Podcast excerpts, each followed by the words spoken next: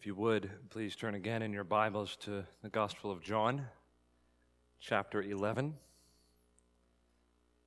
John's Gospel in chapter 11. And I would like to pick up reading where Pastor Lai Cha left off in verse 28. And we'll read verses 28 through 24. Please follow along as I read John chapter 11, verses 28 through 44. And when she, that is Martha, had said this, she went and called her sister Mary, saying in private, The teacher is here and is calling for you. And when she heard it, she rose quickly and went to him. Now, Jesus had not yet come into the village, but was still in the place where Martha had met him. When the Jews who were with her in the house, consoling her, saw Mary rise quickly and go out, they followed her supposing that she was going to the tomb to weep there. Now, when Mary came to where Jesus was and saw him, she fell at his feet, saying to him, Lord, if you had been here, my brother would not have died. But when Jesus saw her weeping, and the Jews who had come with her also weeping, he was deeply moved in his spirit and greatly troubled. And he said, Where have you laid him? And they said to him, Lord, come and see. Jesus wept. So the Jews said, See how he loved him. But some of them said, Could not he who opened the eyes of the blind also have kept this man from dying? Then Jesus, deeply moved again, came to the tomb. It was a cave, and a stone lay against it. Jesus said, Take away the stone. Martha, the sister of the dead man, said to him, Lord, by this time there will be an odor, for he has been dead four days. Jesus said to her, Did I not tell you that if you believed, you would see the glory of God? So they took away the stone, and Jesus lifted up his eyes and said, Father, I thank you that you have heard me. I know that you always hear me. But I said this on account of the people standing around, that they may believe that you have sent me. When he had said these things, he cried out with a loud voice, Lazarus, come out. The man who had died came out his hands and feet bound with linen strips, and his face wrapped with a cloth. Jesus said to them, Unbind him and let him go. Let us pray once more together. Let's pray.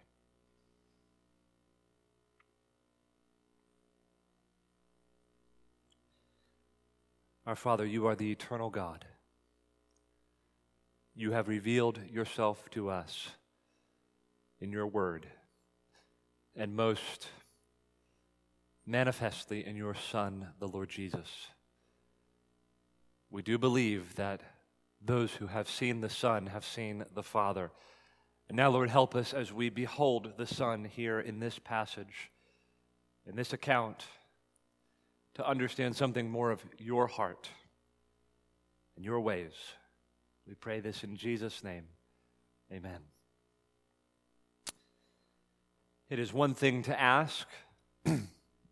and it is often asked Does God ordain suffering and sorrow in the lives of his people? And one might choose to conduct a Bible study to investigate that very question. And of course, one would soon find that the biblical answer to that question is yes. You might consider the account of Joseph with his brothers, if you're familiar with that account in Genesis. Joseph is sold into slavery by his brothers a terrible, sinful act on the part of those men. But we do get this statement at the end of Joseph's narrative, and that is that what God, uh, excuse me, what Joseph's brothers intended for evil, God intended for good.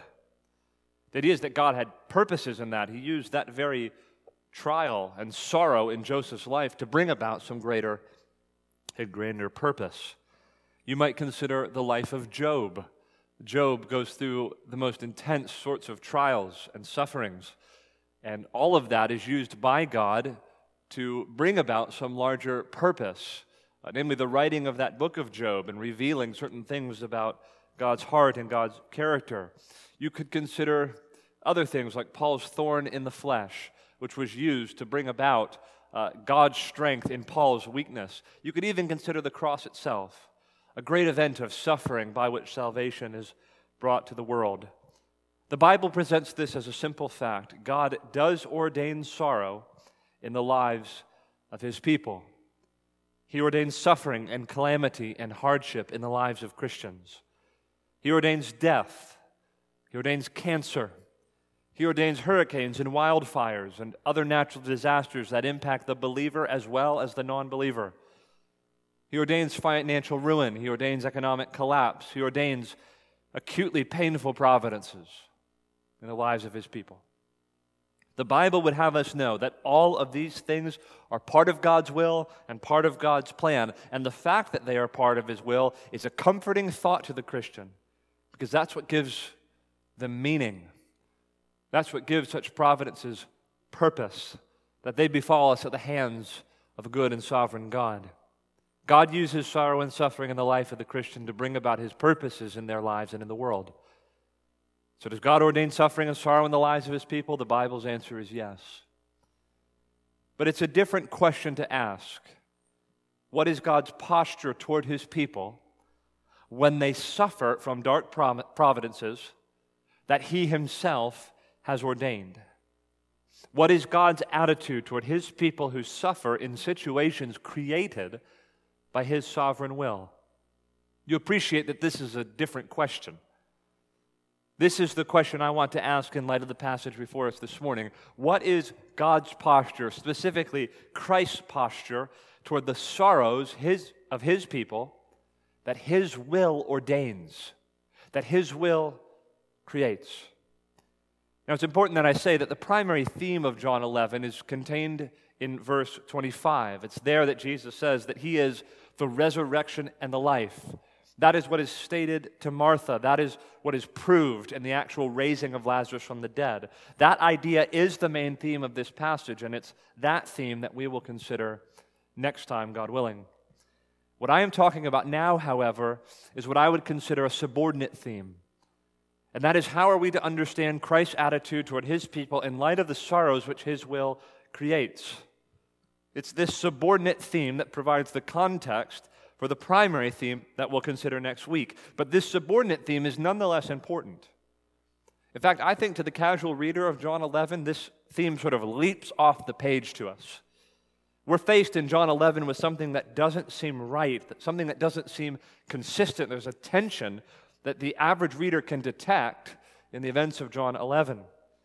The reader of this chapter is confronted very directly with an apparent contradiction. And it's this apparent contradiction I want us to consider together.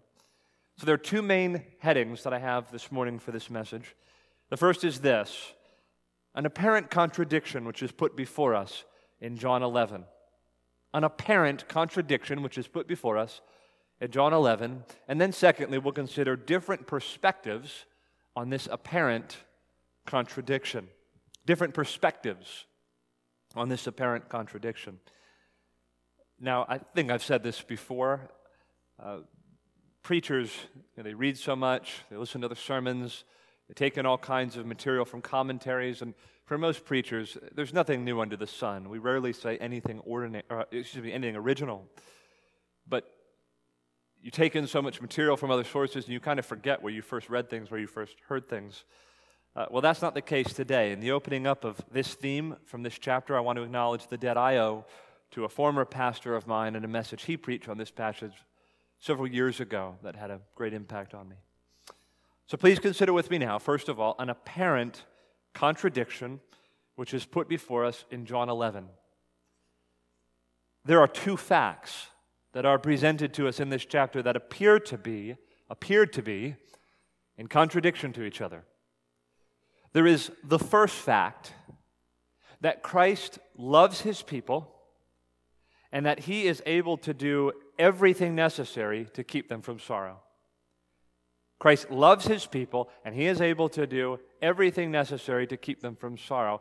And then there's this second fact completing the apparent contradiction, and that is Christ's apparent inattention to the needs of his people. Christ's apparent inattention to the needs of his people, his love for them and his power to help them, and yet his apparent inattention to their needs. So, first of all, the first fact it's clearly stated that the Lord Jesus loved Lazarus and loved his sisters, Mary and Martha. Uh, John chapter 11, verse 3. So the sisters sent to him, saying, Lord, he whom you love is ill. He whom you love. Uh, apparently, Jesus had a special, intimate, and affectionate relationship with Lazarus. He's, he's described as the one who Jesus loved, he whom you loved. This is so much more than just the general love God might have for the world. This was a particular love. Lazarus was Jesus' friend, Lazarus was Jesus' disciple, his companion. And this one whom Jesus so deeply loved was ill. And then, of course, verse 5 says very plainly now Jesus loved Martha and her sister and Lazarus. And it was not just that Jesus loved them, he certainly loved them. They were precious to him, they were uh, his sheep, they were his disciples. What's more is that it's made clear a number of times that Jesus had the power to heal Lazarus. Both of the sisters acknowledge, they say the same exact thing, Martha and Mary Lord, if you had only been here, my brother would not have died. He had the power to raise Lazarus from the dead. He surely had the power to heal him. And therefore, he had the power to keep them all, Martha, Mary, and Lazarus, from the real sorrow and pain that they experienced. He clearly loved them. He clearly has the power to deliver them from sorrow. But now appreciate the second fact that completes this apparent contradiction. And that is Christ's apparent inattention to the needs of his people. His apparent inattention to the needs of his people. He loves them, he has the power to help them. But now consider his apparent inattention to their needs. Lazarus is very sick. He's very sick. And when Jesus is sought for help, he in fact does nothing. Jesus purposefully delayed his departure to the place where Lazarus was. He knew what was happening. He wasn't unaware that Lazarus was very sick and that he was about to die. He knew Lazarus was dying. He knew the sister's expectations. He knew the intense mental pain and anguish his delay would cause. He knew Lazarus would experience the actual agony of going through death. He knew the family would experience the emotional pain of losing a loved one, and what's more, losing a loved one precisely because Jesus, of his own will, did not intervene to help. You could hear the sisters Where is Jesus? Why doesn't he come? He said he loved us. He surely has the power to heal. Why, why doesn't he come? Why is he delaying? Why is he allowing this to befall us? This is the apparent contradiction. The love Christ clearly has for Lazarus and his sisters, along with the power he has to deliver them from sorrow, and his apparent unwillingness to help them. Now, this apparent contradiction is not unfamiliar to Christians. This apparent contradiction is often on display in the lives of the Lord's people. We have statements of love and care in the Bible, the promise of love and goodwill toward the Lord's people made by the Lord Jesus himself, and yet the appearance that God is altogether inattentive to our needs and that he is, in fact, inactive. So, for example, you have parents who are dealing with a particularly rebellious child who's outside of Christ, and they want that child so badly to be saved and to respond to the gospel and to believe, and they're praying and they're crying out to God and they're seeking to nurture that child and to, to, to love that child, and they're looking to God and they're praying, and it seems the Lord's not doing anything. It seems He's inattentive. It seems He's inactive. And parents in such a situation can find themselves in an apparent contradiction. Lord, we're, we're putting in the work. We're seeking to nurture this child. We're praying for them. We're teaching them, instructing them, and yet nothing's happening. You might have a person in an extremely stressful vocational situation, the sort of job situation in which you just feel squeezed and pressured and like you're, you're, you're backed into a corner and you're trying to find some sort of breathing room and space and you're trying to find deliverance from this extremely stressful job situation and you're working hard and you're looking to the Lord and it seems He's forgotten about you. It seems that he's gone dark, as it were. You might be single and you've been praying for a spouse. You've been asking God, Lord, I know your word says it's not good for a person to be alone. And, and your word says that you delight to give good gifts to your children. And here I am asking for the good gift of a spouse. And I'm, I'm looking to you. I'm crying out to you. Don't you love me? I know that you love me. I know you could give me a spouse if you only would will it to be so. And it appears that God isn't doing anything. God isn't answering your prayers. God is inattentive. God is inactive. I think lots of the Lord's people find themselves in sort of painful, trying situations that only seem to produce more and more pain with each passing day. And you're praying for deliverance, and God seems far off, and He seems altogether inattentive and inactive. We find ourselves at many points throughout our lives in such situations, in the middle of this apparent contradiction. Maybe you haven't experienced this apparent contradiction to the same degree of intensity as Martha and Mary, but you have experienced it nonetheless. God's objective declarations of love to you and his seeming unwillingness to deliver you from suffering and sorrow. Well, that is the apparent contradiction that we're presented with in John chapter 11. Now, please consider with me different perspectives on this apparent contradiction. Different perspectives on this apparent contradiction. And we'll consider three different perspectives. First, we'll consider the sisters' perspectives. That is the perspective of Martha and Mary. Then we'll consider the Jews' perspectives, those Jews who are at the funeral looking on. And thirdly, Jesus' perspective the sisters, the Jews, and Jesus. Consider with me first the sisters' perspective. The perspective of Martha and Mary, the sisters of Lazarus, I think is best described as disappointed trust. Disappointed trust. Now, they don't respond with unbelief. They don't cease to have faith. But the faith and belief and the trust they have in Jesus is disappointed. They don't respond with unbelief, they don't respond with anger, they don't respond with blasphemy, but rather disappointed trust. I think we see this in Jesus' conversation with Martha, John 11, verse 17 um, through 24. Picking up in verse 17, Jesus, we read, now, when Jesus came, he found that Lazarus had already been in the tomb for four days. Bethany was near Jerusalem, about two miles off, and many of the Jews had come to Martha and Mary to console them concerning their brother. So when Martha heard that Jesus was coming, she went and met him, but Mary remained seated in the house. Excuse me. Verse 21 Martha said to Jesus, Lord, if you had been here, my brother would not have died. But even now, I know that whatever you ask from God, God will give you. Jesus said to her, Your brother will rise again. Martha said to him, I know that he will rise again in the resurrection on the last day. What do you have here?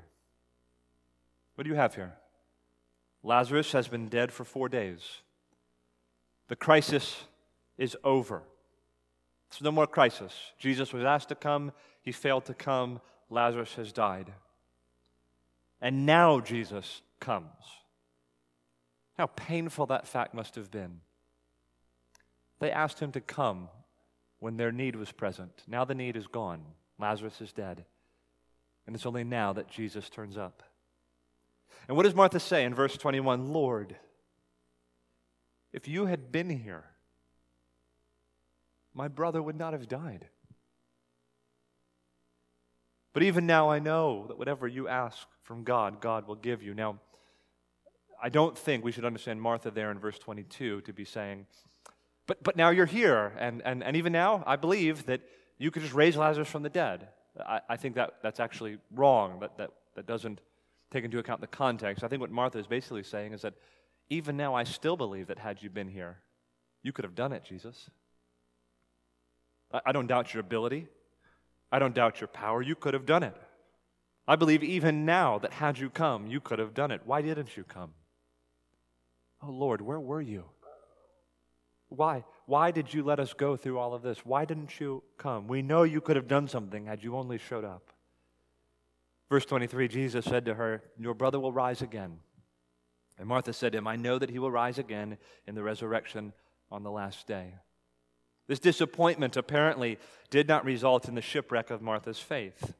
She still refers to Jesus as Lord. She still believes in the resurrection of the dead. She reaffirms her faith in Christ as her Lord and that the resurrection is indeed a reality. Not doubt, not disbelief, not anger.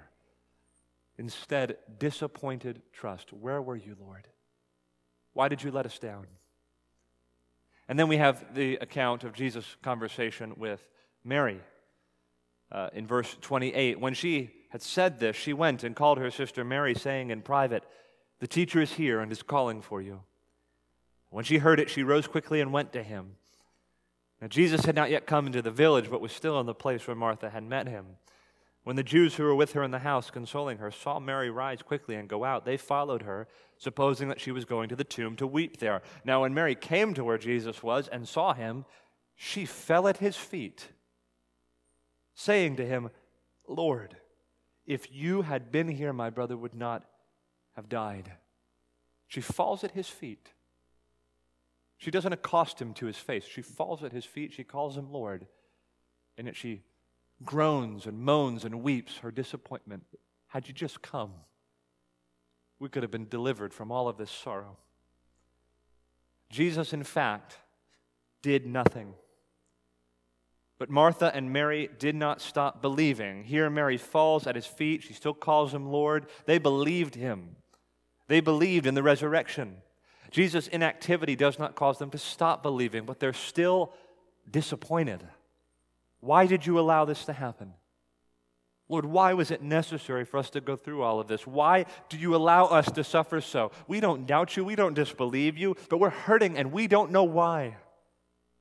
Disappointed trust. Now consider, secondly, with me, the perspective of the Jews. The perspective of the Jews on this apparent contradiction. The perspective of the sisters is disappointed trust. Now, the perspective of the Jews. I think the Jews basically respond with doubt and unbelief. I think they respond with doubt and unbelief. Look at verse 35. Jesus wept. So the Jews said, See how he loved him. But some of them said, Could not he who opened the eyes of the blind man also have kept this man from dying? What are the Jews doing here? They're actually highlighting this apparent contradiction. He clearly loved this man, but he didn't do anything. Either he didn't really love him or he really doesn't possess the power to help people. These words from the Jews express doubt. Perhaps they doubt that Jesus ever healed the blind man in the first place. See, see, they say here is the proof that he never did heal that blind man back in chapter 9 after all. Or, or maybe they, they believe he did do that miracle, but perhaps they, they doubt the extent of his power. Maybe he can do small miracles like healing the blind, but he's not able to keep this man from dying. Perhaps the remark was meant to question Jesus' sincerity. You know, if he really loved Lazarus and he really had the power, what are all these tears about? Clearly, he just didn't love this man very much because he didn't even come. God's inactivity often becomes the occasion for the unbeliever to doubt. It can provide an occasion for people to doubt God's love. It can provide an occasion for people to doubt God's power. The fact is, these Jews looked on Jesus' inaction as evidence that he is not really who he says he is. All that stuff he said in the last chapter about being the good shepherd and protecting his flock and laying down his life for the sheep. And look how he actually treats them when push comes to shove. Here are these people he allegedly loved, the sort of sheep of his pasture, and look, look how he treats them. He claims to be the Christ, the Son of God, and he can't even help his friends. And so you have the sister's perspective, which is one of disappointed trust, and you have the Jew's perspective, which is one of doubt and unbelief. And now we have Jesus' perspective. Thirdly, Jesus' perspective. What was Jesus' perspective on this apparent contradiction in this situation as a whole? We might return now to the question that we asked at the beginning of the sermon What is Christ's posture toward the sorrows of his people that his will ordains? Remember now, all of this is by Christ's own choosing.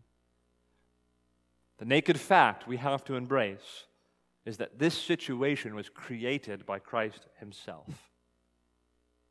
Well, what's his perspective on all of this? Notice three things about Jesus' perspective. First of all, Jesus was motivated by a resolution to display the glory of God. Jesus was motivated by a resolution to display the glory of God. Look with me at verse 4. But when Jesus heard it, he said, This illness does not lead to death. It is for the glory of God, so that the Son of God may be glorified through it. All of this, from the very beginning, Jesus has in his mind this resolution to display the glory of God. This is all going to serve a larger purpose, and that is that the Son of God might be glorified. We don't know how in verse 4, but we do know that this is what Jesus is driving at. Now, you might remember the words of Jesus about the resurrection and about his power over the dead back in John chapter 5. I want to read John 5, verses 25 through 29. Listen to what Jesus says there. Truly, truly, I say to you, an hour is coming and is now here when the dead will hear the voice of the Son of God, and those who hear it will live. For as the Father has life in himself, so he has granted the Son also to have life in himself. And he has given him authority to execute judgment because he is the Son of Man. Do not marvel at this, for an hour is coming when all who are in the tombs will hear his voice and come out, those who have done good to the resurrection of life, and those who have done evil to the resurrection of judgment.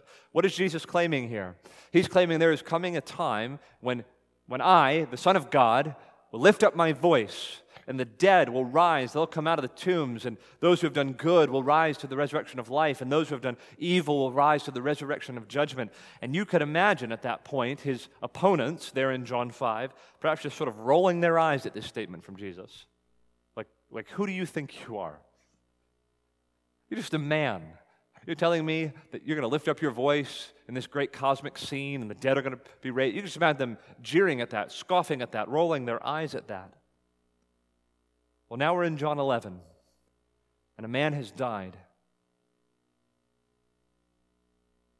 And Jesus says in verse 25, I am the resurrection and the life. Whoever believes in me, though he die, yet shall he live. And everyone who lives and believes in me shall never die. That's his statement, essentially stating again what he said back in John 5. Jesus is the resurrection and the life. He states it again in this passage, but now he's going to demonstrate it with power in the face of all the skepticism and all the doubt and all the critics looking on, these Jews who doubt him and do not believe him. He creates a situation that provides an unmistakable and climactic display of his resurrection power. Jesus was motivated by a resolution to display the glory of God. And he has set up this situation where such a display would take place and such a vindication of his words back in John 5 would take place. And of course, in so doing, we read that he was concerned that many would come to have faith in him, that many would see the glory of God. And in seeing the glory of God, they would come to believe on Jesus as the Christ, the Son of God. So, John 11, verse 42, Jesus praying to his Father says, I knew that you always hear me. But I said this on account of the people standing around that they may believe that you sent me, that they might see the glory and believe on Jesus, the Son of God. Verse 45 Many of the Jews, therefore, who had come with Mary had seen what he did, and they believed in him.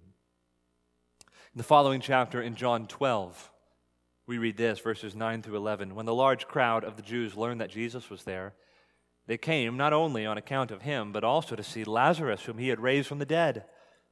So the chief priests made plans to put Lazarus to death as well, because on account of him, many of the Jews were going away and believing in Jesus. In other words, this great spectacle became the grounds for people to actually believe Jesus was the Christ, the Son of God. And they're coming and they're seeing the man Lazarus, who they had heard had died, but now he, he lives and he's eating at table with Jesus. And the chief priests, in light of this unmistakable sign that Jesus really was who he said he was, it's this that ultimately leads them to arrest Jesus and to put him to death. So Jesus is not unaware of the apparent contradiction, but there's something so much larger that he is doing. This is about the display of the glory of God. And he has orchestrated these events for just such a display. That's the first thing to notice about Jesus' perspective. But secondly, notice this Jesus was motivated by love for his people. Jesus was motivated by love for his people. This is so important. Look with me at verse 5. Now, Jesus loved Martha and her sister and Lazarus. So, when he heard that Lazarus was ill, he stayed two days longer in the place where he was. You see that in verse 6, that word so. Basically means therefore. Because he loved them. Therefore, he didn't do anything. Which means behind this apparent inactivity, Jesus' unwillingness to come up and deliver Lazarus and the sisters from this suffering and sorrow, behind his apparent inactivity was a loving heart. It's not that his love and his inactivity coexisted together. It's not that they were disconnected realities or different sort of tracks running parallel to each other. They are understood to be integrally related. It is because he loved them that he didn't respond. The idea is that this is the course, the route that love chose for Martha and Mary and for Lazarus. He loved them, so he did not go up. Now, why does Jesus do this? Why is this the course that love chose for Martha and Mary and Lazarus? Well, it could be, one of the reasons could be, that Jesus was intent on using this sorrowful occasion to increase their faith. So looking again at verse 23 and following, Jesus said to Martha, Your brother will rise again. Martha said to him, I know that he will rise again in the resurrection on the last day. Jesus said to her, I am the resurrection and the life. Whoever believes in me, though he die, yet shall he live. And everyone who lives and believes in me shall never die. Do you believe this? Jesus said, excuse me, she said to him, Yes, Lord. I believe that you are the Christ, the Son of God, who is coming into the world. This situation, this sorrowful situation, brought on by Jesus' inactivity, provides the context for the most profound expression of faith from Martha. You will not find a more profound expression of faith in this gospel.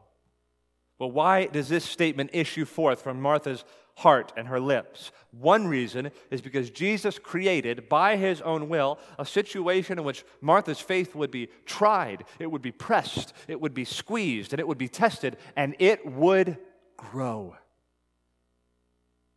See, Jesus wants Martha to go beyond Orthodox Judaism. All the Jews believed that there would be this resurrection at the last day, of course, except for the Sadducees. But all the Jews believed in this resurrection at the last day. Well, Jesus wants her to go beyond that. It's not just that there will one day be a resurrection, every Jew believed that. He wants her to embrace Him as the resurrection and the life. The Lord Jesus, in His love for Martha, wanted to bring her to a fuller maturity of faith in Himself. And what's more than that, Jesus wanted to use this situation this painful situation to make a fuller disclosure of himself and his glory to her. He wants to reveal to Martha more about himself, more about his heart. Jesus is leveraging this situation for Martha's faith and Martha's intimacy and knowledge of God through Christ. He's after a richer, fuller, deeper disclosure of himself for Martha and in the face of that revelation, that disclosure, her heart running out to him and embracing him. It, of course, would have been wonderful if Jesus had actually come when he was called and had healed Lazarus. It would have been nice. It would have been yet another miraculous display. Look, here's Jesus doing once again what he's been doing all this time healing people and doing miraculous things. It would have been good if Jesus had forestalled the pain and the sorrow and the agony that these women went through watching their brother die. But he didn't do that. Instead, he created a situation by his own will whereby these women would go through immense internal anguish and sorrow of heart. He created a situation in which they would feel real disappointment by their Lord. And he does this, listen, ultimately so that he might give to them a fuller, richer, and more wonderful disclosure of himself, of his heart, and of his power. He loved them. And he wanted them to know him more fully. And he wanted their faith to grow. And for that reason, he doesn't go up to help them. He, by his inactivity, invites great pain into their lives. But we must appreciate this it is that very pain, it is that very circumstance that produces this new and wonderful disclosure of the Lord's heart to them and produces a more mature faith in these women. Jesus was moved by love for them. He wanted their faith to grow, and he wanted to reveal something of himself and his heart for them. Now, the third thing we'll say about Jesus' perspective on this situation. Third thing we can say about his perspective. And that is that Jesus was deeply affected by the sorrows which his will caused. Jesus himself was deeply affected by the sorrows which his will caused. Remember, Christ's actions and inactions were the cause of these sorrows. His will created this situation. Well, how does he respond to them? We've been in a class on the doctrine of God in the equip class hour, the hour that meets before our worship service. We've been talking about the attributes of God, and we've seen that God is, of course, transcendent, He's eternal, he is immutable. He is, in some sense, impassible. That is to say, he's not ruled by passions in the ways that his creatures are. It's a glorious contemplation of God. But it's easy to think, the context of those contemplations of who God is and his eternal being, we can picture God as being somewhat abstract and remote. We can think of him as being unmoved by our feelings and our circumstances. The Bible doesn't present him that way. The Bible presents God as having emotions. The Bible presents God as singing with joy over his people and being jealous for them and having compassion for them and delighting in them. But we can say even more than this. The fact is, the eternal Son of God came into the world the pre existent Word who was with God and who was God. The pre existent Word became flesh, and He was the Father's representative. He was the image of the invisible God. And He will say later on in this gospel to Philip, I believe in John uh, 14, He says, Philip, you have seen me, you have seen the Father. I've said this probably a dozen times already in this series, but I'll say it again. If you want to know what the Father is like, look at Jesus. If you want to know what God is like, look at Jesus. And when we look at Jesus in this passage and his response to the sorrows of his people that his will has created, what do we see? We see the Son of God weeps with his people. We don't see a remote, stoic, impassive, and unfeeling Savior. We see one who is touched, touched with the feeling of our infirmities. John 11, verse 32. Now, when Mary came to where Jesus was and saw him, she fell at his feet, saying to him, Lord, if you had been here, my brother would not have died. When Jesus saw her weeping and the Jews who had come with her also weeping, he was deeply moved in his spirit and greatly troubled. And he said, Where have you laid him? They said him, Lord, come and see. And then you have that shortest of verses in all the Bible, verse 35 Jesus wept. So the Jews said, See how he loved him. Again, in verse 38, when Jesus comes to the tomb, we read, He was deeply moved again. What is Jesus like when faced with the sorrows of his people that were brought about by his own will? Well, he's not remote and unmoved. The Son of God cries. It's not an overstatement. The Son of God cries. He weeps. He's deeply moved in his spirit and greatly troubled. He enters into their agony and their pain and deeply sympathizes with them. Now it's interesting. He doesn't weep because he doesn't know how this is all going to pan out. Of course, Martha and Mary don't know how this is going to pan out. Jesus knows. He's created this situation. He knows this is all going to culminate in the, uh, a glorious display of the glory of the Son of God. He, he doesn't weep from the same vantage point as Martha and Mary. He doesn't weep because he fears Lazarus is going to remain dead and he's never going to see him again. Jesus is not like Martha and Mary. No, Jesus weeps from the vantage point of being the sovereign Lord of the universe. He weeps from the vantage point of being the eternal Word who was in the beginning with God and who was God. He weeps from the vantage point of being the only begotten Son sent from the Father. He weeps from the vantage point of being the Alpha and the Omega, the beginning and the end. But what we need to appreciate is this He does weep. Even from that vantage point of knowing the beginning from the end, ordaining the beginning from the end, even from that perspective, He is not unmoved. He is not unsympathetic. Even from that posture, he enters into the sorrows of his people. Jesus, the Son of God, is deeply affected by the suffering that his will creates, which is an astounding idea.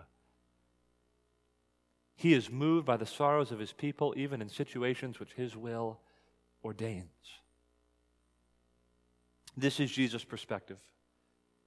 He was motivated by resolution to display the glory of God he was motivated by love for his people, and he was deeply affected by the sorrows which his will caused.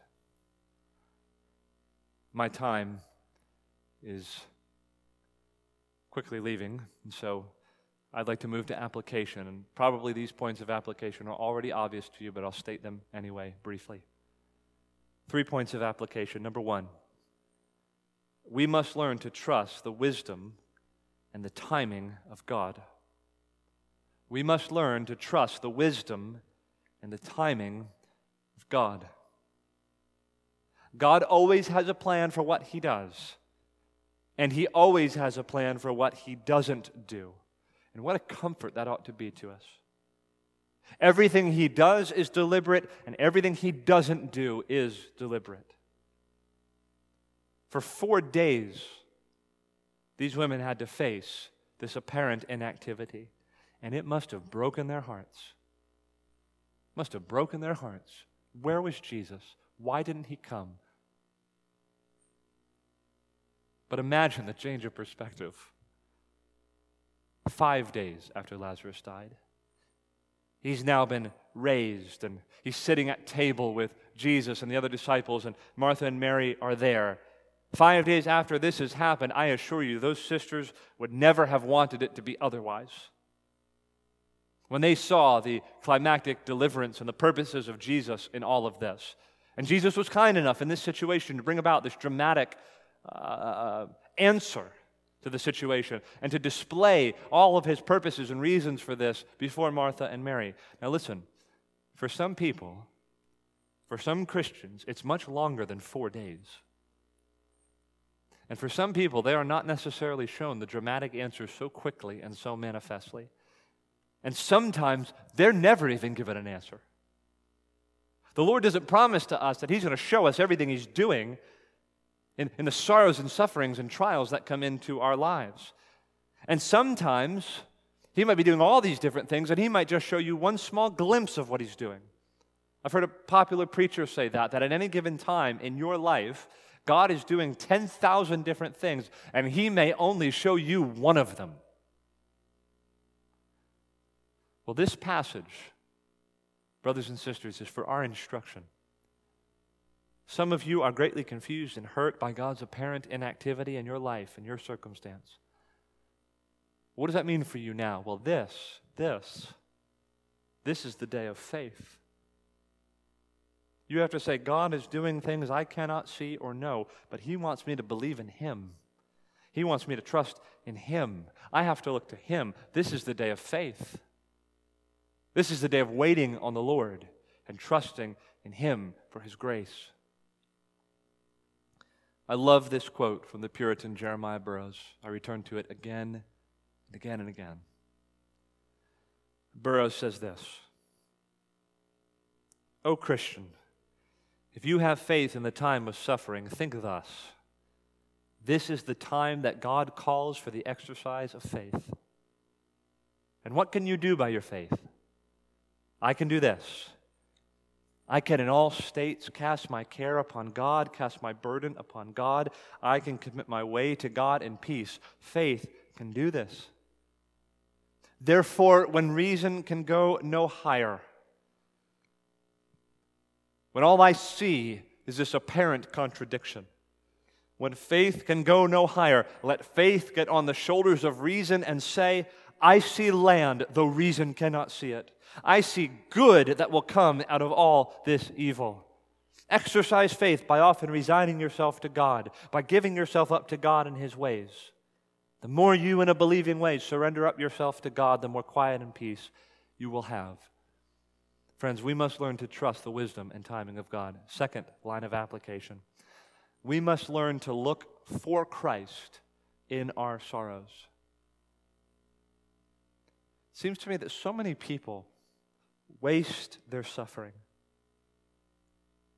They just sort of waste it. They just sort of feel bad, and they cry, and they struggle, and, and they just suffer. And it seems that they have no expectation that Christ actually uses suffering to mature our faith and to reveal something to us about his heart. They just sort of grit their teeth and bear it. Like, all right, I'm suffering. I just got to get through this. No, no, no, no, no. The Lord is doing something in your suffering. The Lord is trying to bring about a maturation of your faith. The Lord is trying to disclose something of His heart to you, that you can learn about Him and know about Him, that you might enter into greater levels of intimacy and experience with the living God through His Son. You see, Christ is actually using suffering to further grace in our lives. So when we are in sorrow and in grief, we need to look for Christ. What is He teaching me? What does He want me to see? I need to go to him. I need to run out to him. I need to groan to him. I need to ask my questions to him. And I need to hear his answer learn everything I can. I need to get every bit of fruit I can out of this season of trial and hardship and sorrow. My friend, don't just suffer and be sad. Go to Jesus. Go to Jesus. Don't just have the miscarriage and be sad. Cry out to the Lord. Well, why did this happen? Go to His Word. Let Him speak to you. Lord, wh- why did you let me lose my job? I needed that job. I got all these problems. What do I do? Go to the Lord. Hear what He has to say to you. See what ways He has for you to grow in your faith. We must learn to look for Christ in our sorrows. Thirdly and finally, and we'll end here, we must draw comfort from Christ's disposition when his will causes us grief. We must draw comfort from Christ's disposition when his will causes us grief. The truth is, the Lord Jesus loves us and is sympathetic with us. Christ is altogether sympathetic to the sorrows that his will causes you. And that doesn't explain everything. Doesn't explain everything. But it makes a definitive statement about Christ and his heart for us. He wept with Mary and Martha. He was deeply moved in his inner being. We have a high priest, as the old King James says, who is who's touched He's touched. He can feel. He's touched with the feeling of our infirmities, of our weaknesses. And this passage teaches us that it actually grieves the Lord to see his people suffer. And it grieves him in a way that is consistent with his changeless eternal being. And that means when we go to Christ, we can be certain of being sympathetically received. When other people are in suffering and sorrow, we should turn them to such a Savior. The truth is, we have somebody to turn to who will receive us and love us and sympathize with us, even weep with us. And you who are outside of Christ, you suffer, you go through trial, you go through hardship. The truth is, you have no one to turn to. You have no one to turn to who can enter in to your sorrow.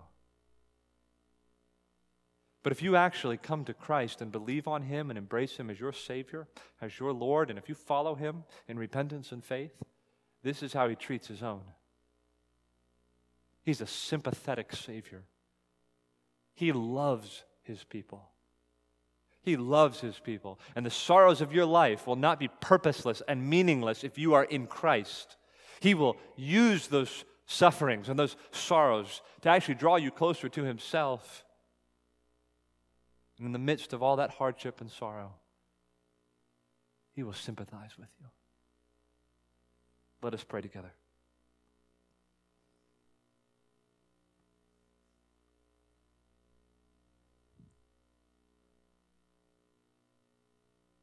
Our Father in heaven, through the writings of the Apostle John and his record of the life of Jesus, we know the Lord Himself has said, Whoever has seen me has seen the Father. And we believe what we have seen of the Lord Jesus in this passage is emblematic of your heart toward us. We thank you that you are not cold. You are not remote and removed and unfeeling, but that you love us. And through Jesus, you sympathize with us. You don't abandon us in our sorrows and in our trials.